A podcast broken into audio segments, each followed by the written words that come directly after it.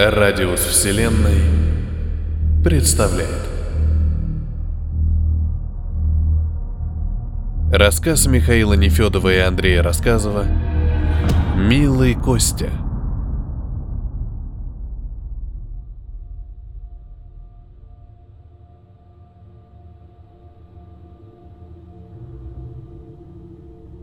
Мы теперь всегда с ним только вдвоем. Я и он.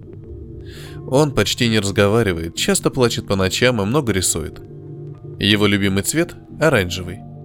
Говорит, что этот цвет подходит ко всему. Говорит, что поднимает настроение.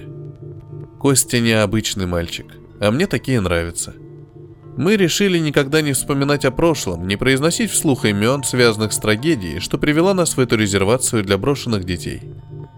Мы теперь братья навсегда. Мы одинаково чувствуем, одинаково думаем. Мы видим одними глазами. Когда в дверь постучали, я сидел за столом рядом с Костей. Он что-то рисовал в тонкой школьной тетрадке, неуклюже прятал от меня незавершенный шедевр. Не подсматривай. Вот и все, что от меня требовалось. «Костя! Костик!» Пожилая воспитательница детдома протиснулась следом за молодым высоким мужчиной в сером костюме. «А к тебе тут гость пришел?» Наша комната была узкой и длинной, слишком маленькой и тесной для четверых. Светлые обои с бабочками и медведями, большинство которых мы сами и нарисовали, конечно, оранжевым.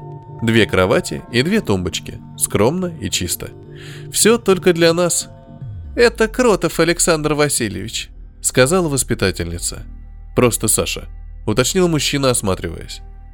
Он, наверное, ожидал увидеть облупленные стены, куски обвалившейся штукатурки, Рассохшийся дощатый пол вместо светлого ковролина и желтые щупальца горелой проводки. Стереотипы, брат. «Что?» — не поняла воспитательница. «А, да, это Саша. Он с тобой немного побеседует, а потом я отведу тебя на обед, хорошо?» Костя старательно водил цветным карандашом по тетрадному листу. На слова женщины он реагировал чуть более, чем никак. Я шепнул ему на ухо. «Скажи, что ты занят». «Костя, солнышко, можешь поговорить немного с Сашей?» Воспитательница извиняющимся взглядом посмотрела на следователя. «Всего немножко, а?» Костя помедлил немного и утвердительно кивнул. И я недовольно фыркнул и скрестил руки на груди, сделав вид, что обиделся. «Ничего, если вы тут наедине останетесь», — засуетилась воспитательница. «У меня еще куча детей и...» «Я все понимаю. Все нормально. Когда она вышла из комнаты, Саша Васильевич положил папку с документами на кровать и присел рядом с нами. Заглянув в тетрадь через мое плечо, он сказал. «Привет. Чего рисуешь?» «Войны роботов». Костя сжал карандаш и обозначил взрывы. «Круто», — кивнул мужчина. «Послушай, Костя, мне... Я знаю, к тебе уже много кто приходил и расспрашивал, но сейчас нужно все записать на бумагу». Костя достал из коробки красный и дорисовал роботом капельки крови. «Ты не волнуйся, если не хочешь о чем-то говорить, мы сразу закончим, хорошо?» Костя кивнул. «Вот и славно». Он открыл папку и достал бумагу с ручкой. «Скажи, а ты случайно не помнишь, когда папа начал вести себя странно? Ну, впервые?» «После Аляски». «Аляски?» — не понял мужчина. я усмехнулся. «Ага». Костя поднял перед собой тетрадный лист и посмотрел на проделанную работу. Папа стал странным после того, как умерла наша Аляска. Мы тогда собирались позавтракать.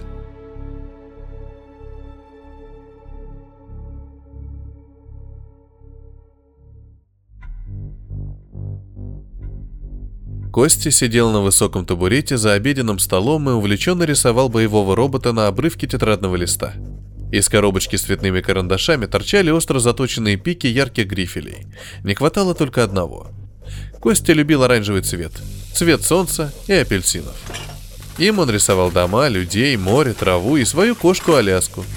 Оранжевым он рисовал на обоих и подрисовывал усы звездам в журналах. Так мир для него становился ярче. Папа готовил завтрак, ругался и поминутно смотрел на часы. Костя дорисовал плазменное ружье. Закипевший чайник яростно выдувал горячее облако пара, а у робота росли шипы на доспехах. Яичница быстро подгорала на раскаленной сковородке, Костя смял рисунок и бросил на пол. На кухне становилось душно. Отец заметил, что яичница уже почти обуглилась, схватился за металлическую ручку сковороды, обжегся и уронил ее на пол. Линолеум начал плавиться. В воздухе повис едкий запах горелой пластмассы. «Твою ма!» Хотел выругаться мужчина, поднимая сковородку мокрой тряпкой, но осекся. Завтрак остался на полу, оранжевый цветок растекся по коричневым цветам на линолеуме. На шум прибежала Аляска. Обступив лужу масла, она подобралась к остывающей яичнице, лапой вытянула ее из-под ног хозяина и недовольно принюхалась. «Аляска голодная», — констатировал Костя. Подтянув ноги к груди, он прижался подбородком к коленям и наблюдал за трапезой любимой кошки. Папа бросил сковороду в раковину, шагнул к холодильнику за колбасой, наступил в масло и поскользнулся. Пытаясь удержать равновесие, он сбил с плиты закипевший чайник. Смесь бурлящей воды и пара обрушилась на Аляску. Кошка взвыла и метнулась под стол, там упала и забилась в судорогах. Костя никогда не слышал, чтобы живое существо так кричало. «Папа, что с ней? Папа, помоги!» «Аляска, милая, иди ко мне. Тихо, родная, я сейчас». Отец встал на колени, схватил кошку за лапу, но она вырвалась. «Костя, сынок, выйди!» Мужчина смотрел остекленевшим взглядом на свою ладонь, в которой остался кусок мокрой шерсти со следами крови и обварившейся кожи. «Пожалуйста!» «Но, папа, Алясочка...» «Выйди, Костя!» «Но...» «Пошел вон!» Заорал отец, схватил мальчика за рубашку и швырнул из кухни. Костя сделал пару неуклюжих шагов в воздухе, ударился о стену, потом вскочил и бросился обратно. Он видел, как отец достает сковороду из раковины и забирается под стол. «Папа!» Костя услышал лишь один глухой удар, неприятный хруст, и все. Аляска замолчала. Мужчина выбрался из-под стола, сковороду он крепко сжимал в руке. К черному ободку прилипла серая шерсть. Капля крови сорвалась и упала в масло рядом с оранжевым пятном. Силы быстро покидали мальчика, воздух становился тяжелым. Невыносимая вонь, смесь мокрой шерсти с горелой пластмассой пропитала все – одежду, мебель, мысли. Голова закружилась, Костя упал и потерял сознание.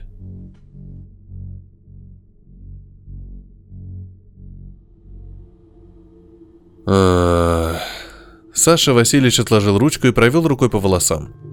Ладно, давай тут остановимся. Костя взял новый лист и начал выводить синим карандашом круги, потом спирали. «Я очень любил Аляску. Мне ее подарил папа, она тогда совсем-совсем маленькая была». «Да, понимаю.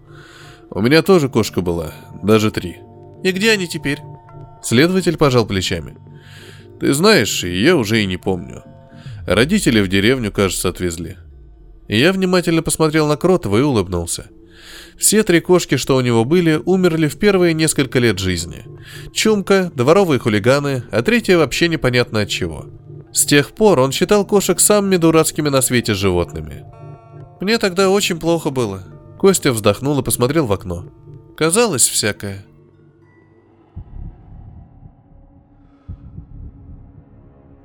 Мальчик очнулся в своей кровати с мокрым полотенцем на голове. Зрение вернулось не сразу – Сперва все казалось серым и расплывшимся. Потом медленно обрисовались силуэты, появились цвета. Костя повернулся к окну, рядом с ним сидела женщина. «Мама?» – тихо простонал мальчик. «Очнулся! Ну, слава богу!» Это был голос соседки Люды. Его Костя узнал бы из миллиона. Она всегда говорила с надрывом, словно разыгрывая сценку в детском театре. Вот и тогда Люда вскочила с места, устроилась на краешке кровати, погладила мальчика по щеке. «Мы так переживали», — сказала она. «Где папа?» «На работу уехал. Я врача вызвала, он скоро будет». «Что с Аляской?» «С ней...» Люда замялась, несколько раз быстро моргнула. «С ней все хорошо. Ее забрал ветеринар и увез на лечение. Ты ведь знаешь, что у кошек девять жизней?» «Да, наверное. Голова болит. Ты ударился, когда упал», — объяснила Люда, сжимая пальцы мальчика в своей ладони.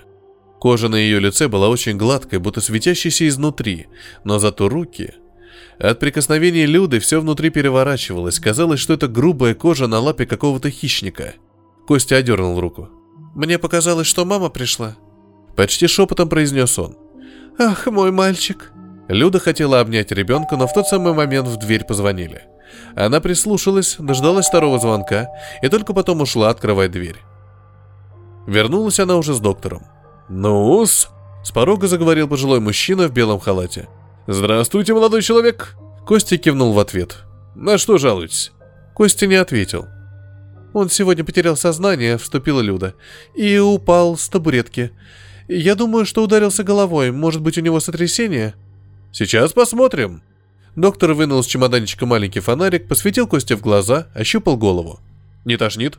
«Нет», — ответил Костя. Голова не кружится? «Нет». На сотрясение не похоже. «А что с Аляской?» — внезапно спросил Костя. С Аляской? Удивился доктор. «Это кошка», — объяснила Люда. «Ее сегодня кипятком обварили, после того он и...» «С кошкой все будет хорошо», — прервал Люду доктор. «Она теперь с мамой?» — не унимался Костя. «Может быть», — растерялся доктор. «А где у нас мама?» «Умерла».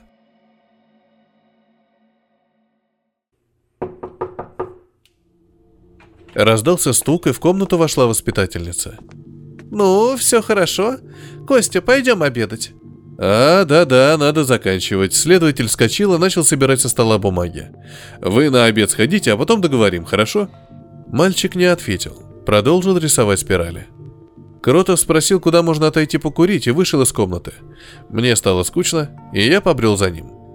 «Вы же понимаете», Женщина всплеснула руками, провожая следователя на задний двор. «Мальчику тяжело сейчас, такое пережить, две трагедии подряд». «Да уж. Извините, а вы случайно не знаете, что случилось с мамой Кости?» «Ой», — воспитательница задумалась. «Вы знаете, я слышала, что она на машине разбилась. Ну а мальчика я не спрашивала, сами понимаете». «Ну да, ладно, спасибо». Улица встретила серым небом, промозглым дождем и пробками – Сквозь копья высокой ограды на заднем дворе детдома Саша Васильевич курил и наблюдал, как машины скапливались, гудели, бодали друг друга и выдыхали мерзотный дым. Люди толпились на светофорах, нетерпеливо притоптывали, а самые опаздывающие пытались перебежать через свободный участок дороги в подсознательной надежде быть размазанным случайным лихачом и прекратить это жалкое серое существование. Следователь вздохнул, закурил и достал телефон –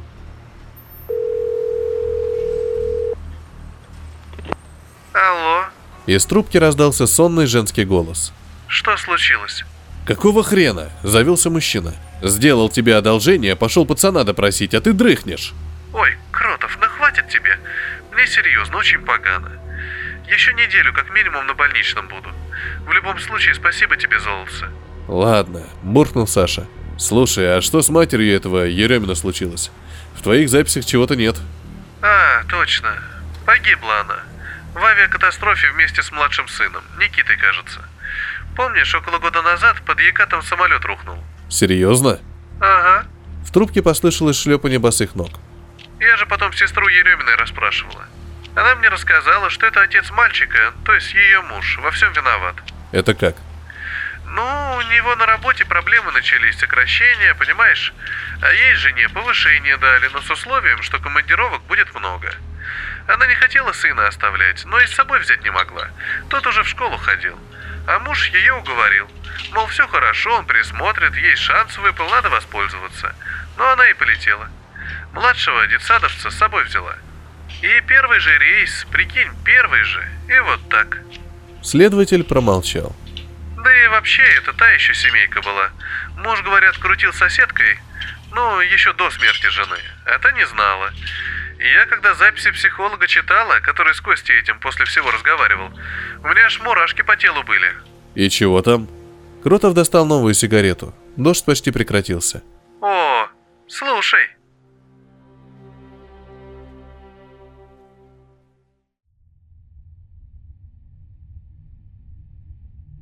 Вечером отец попросил Люду остаться и помочь ему следить за Костей.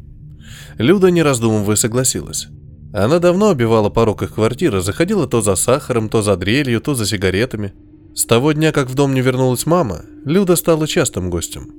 Окрыленная маленькой победой, она решила удивить хозяев кулинарными талантами и забаррикадировалась на кухне.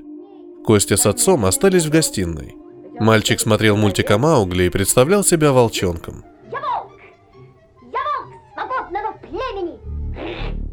Он рычал вместе с остальными, когда наступали бешеные динго, и замирал от взгляда К. Отец наблюдал за ним, потягивая холодное пиво из запотевшей стеклянной бутылки. Как надо поступить? Зарычать! Когда мальчик вновь зарычал на телевизор, отец кинул в него тапком, но промахнулся. «Чё рычишь, щенок?» Костя удивленно взглянул на отца. В тот момент он был похож на огромное животное, развалившееся на диване. Лицо исказилось в злой ухмылке, одна рука уперлась в колено, вторая сжимала горлышко бутылки. «Посадить тебя на цепь?» — продолжил отец. «Кормить из миски?» «Я буду лаять на прохожих», — пошутил мальчик. Фу, я думал, человека воспитываю. Люда! Что? Послышалось из кухни. Этому не накрывай, он будет есть с пола. Что, не поняла? В дверях образовалась Люда. «Что у вас происходит?» Глянь, как он лает. Ну-ка, Костя, скажи гав. «Не хочу», — смутился мальчик. Скажи гав. «Отстань от ребенка». Люда махнула рукой и вернулась на кухню. Нет, ты скажи. Гав. Его лицо исказилось, зубы превратились в острые клыки, глаза налились кровью. Гав. Отец уронил бутылку, остатки пива растеклись по ковролину. Он сполз с дивана и на четвереньках начал подбираться к мальчику. Гав. Из оскалившейся пасти по подбородку стекала густая слюна. Отец остановился в нескольких сантиметров от лица Кости, обнюхал его. Гав. Костя закричал во весь голос. Люда опять перебежала в гостиную. «Да вы что, с ума сошли?» Оттолкнув отца, она принялась успокаивать мальчика. «Придурок, зачем ты его напугал?» Люда обняла Костю и прижала его голову к груди. «Думаешь, ему мало приключений на сегодня?» Да пошла ты. Отец поднялся с пола и вышел из комнаты. «У него зубы!» — рыдал Костя. «Он меня чуть не покусал!» «Идиот пьяный, ничего, все будет хорошо, успокойся, я тебя в обиду не дам».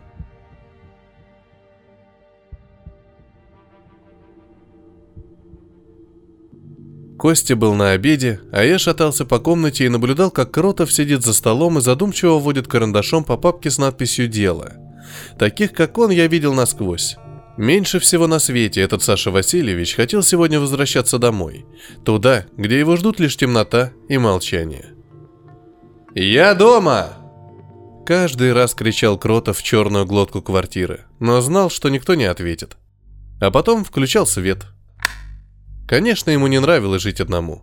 Не нравилось есть пельмени на ужин, писать бесконечные отчеты и рапорты, сидеть на кухне и пялиться в телевизор. Не нравилось перед сном зависать в интернете, терять счет времени, ложиться под утро, засыпать в одиночестве на огромной двуспальной кровати, кутаться в холодную простыню и вспоминать, что рядом на всякий случай лежит пистолет. А по холостяцкой квартире ползали его страхи. Скрипел оцаревший паркет в комнате. Быстро-быстро перебирали ногами соседи сверху, словно толстые пауки, бьющиеся о стенки железной банки. Шептал заклинание на змеином языке сквозняк в гостиной. А в дверном проеме, если на миг взглянуть, можно было заметить стремительно исчезающий белый силуэт. Будто там кто-то стоял, но тут же отпрянул. Кротов никогда не оставался в одиночестве. Страх жил рядом с ним. Бесконечный, воплощенный ужас обитал под потолком в самом дальнем углу, куда не достает свет из окна. С каждым днем он становился больше, с каждым днем он становился злее. «Черт, надо поесть», – пробормотал Кротов, встал и вышел в коридор.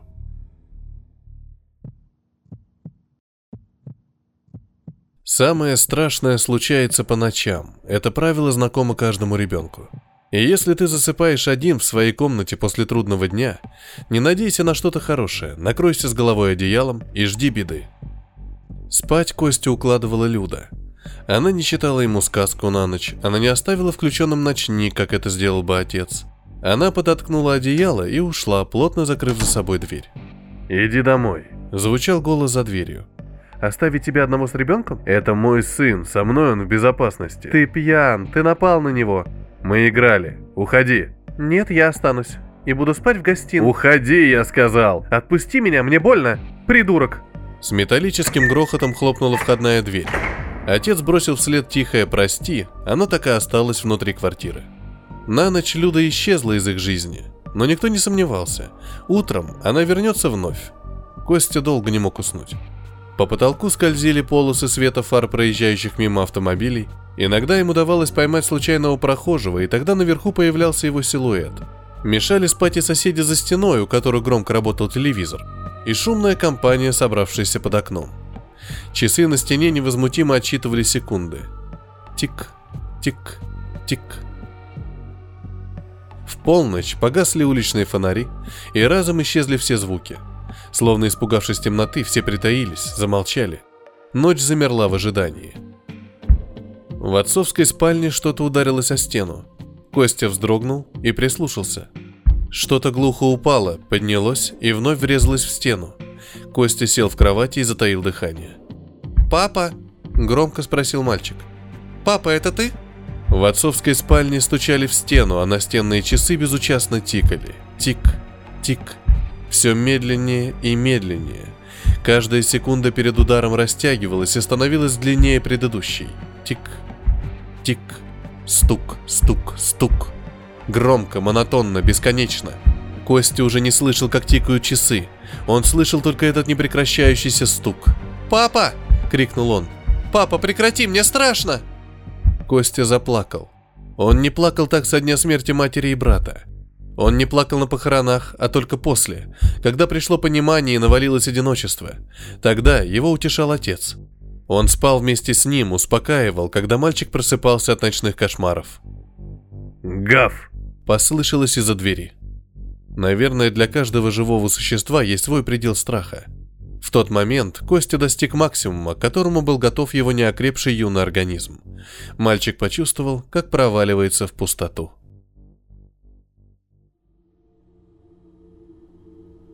«И что было дальше?» – возбужденно спросил Кротов. «Я уснул. Спал до самого утра», – буднично ответил Костя. «А утром?»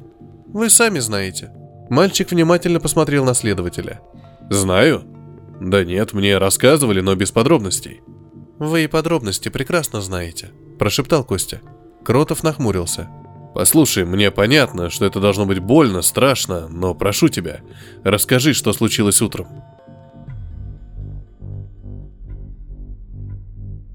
Костя проснулся от голосов в коридоре. Отец громко ругался с соседкой Людой. Мальчик выпрыгнул из кровати, быстро натянул штаны, майку и вышел посмотреть, что происходит. «Ты совсем с катушек съехал?» – взволнованно кричала Люда. «Посмотри, посмотри, что с твоей рукой!» Костя заметил, что рука у отца была в ссадинах и как-то неестественно висела. «Что ты ночью делал?» – спрашивала Люда. «А голова? Боже, да у тебя все волосы в крови!» «Не трогай меня!» Отец толкнул Люду здоровой рукой, она схватила за дверную ручку и чудом удержала равновесие. «Папа, не надо!» – вступился Костя. «Марш в свою комнату!» Когда отец повернулся к мальчику, его лицо было похоже на обезображенную маску. Запекшиеся потеки крови спускались по лбу, по щекам, по шее, бешеный взгляд, темные круги под глазами и мертвенно-бледная кожа. Костя отступил на пару шагов, но не ушел. «Папа, пожалуйста!» «Хочешь посмотреть?» – взревел отец. «Ну смотри!» Отец схватил Люду за волосы и силой ударил головой о стену. Женщина коротко вскрикнула и обмякла. Из разбитого носа брызнула кровь. Отец сбросил затихшую Люду на пол, ушел на кухню. Через мгновение вернулся с ножом. «Дальше смотреть будешь?» «Папа, нет, отпусти ее!» Отец приставил нож к горлу женщины. «Гав, щенок!» Костя очень хотел остаться, хотел помочь люди, хотел спасти отца. Но страх — это сильное чувство. Он накатывает мгновенно и накрывает с головой. Он путает мысли и сковывает. Единственное, что остается, это бежать. Бежать и прятаться. Мальчик нырнул в свою комнату и захлопнул дверь.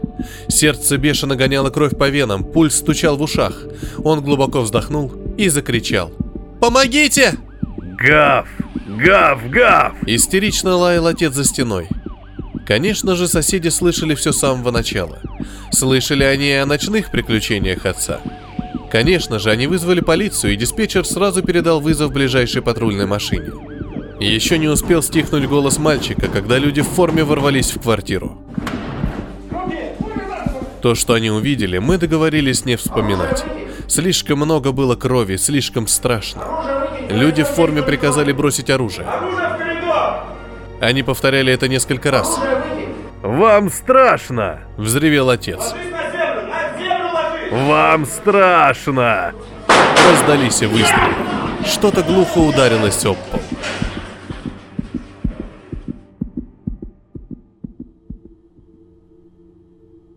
«И все?» — уточнил следователь. «Да», — кивнул мальчик. «Они вошли в комнату и забрали меня из дома». «Ты видел отца мер...» «После выстрелов?» «Мертвым?» «Да». Костя взял красный карандаш и нарисовал в тетрадке глаз. В комнату зашла воспитательница. Вы извините, Александр Васильевич, но вам, наверное, пора. Мальчик устал, ему нужен отдых. Хорошо, конечно, но... Замялся следователь. Разрешите еще один вопрос, он не относится к делу. Чья это кровать? Нич... Хотела ответить воспитательница, но Костя опередил ее. Это кровать моего брата. Брата? Задумался Саша. Никита?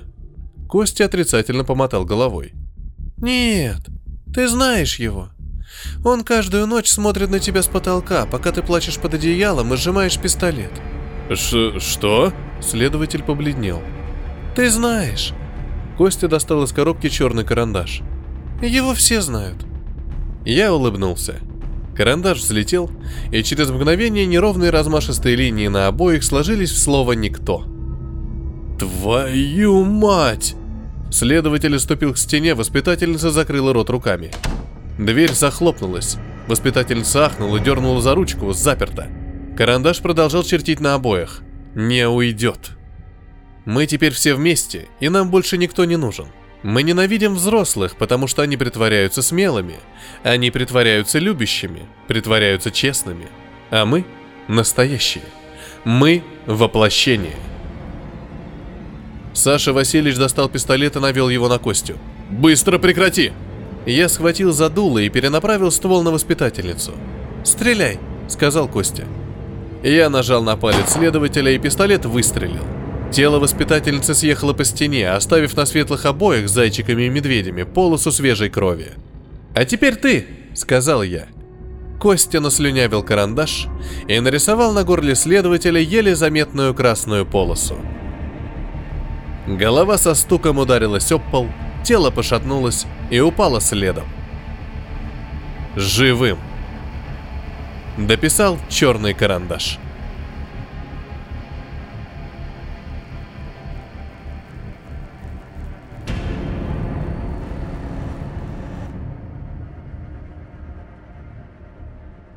Это был рассказ Михаила Нефедова и Андрея Рассказова «Милый Костя».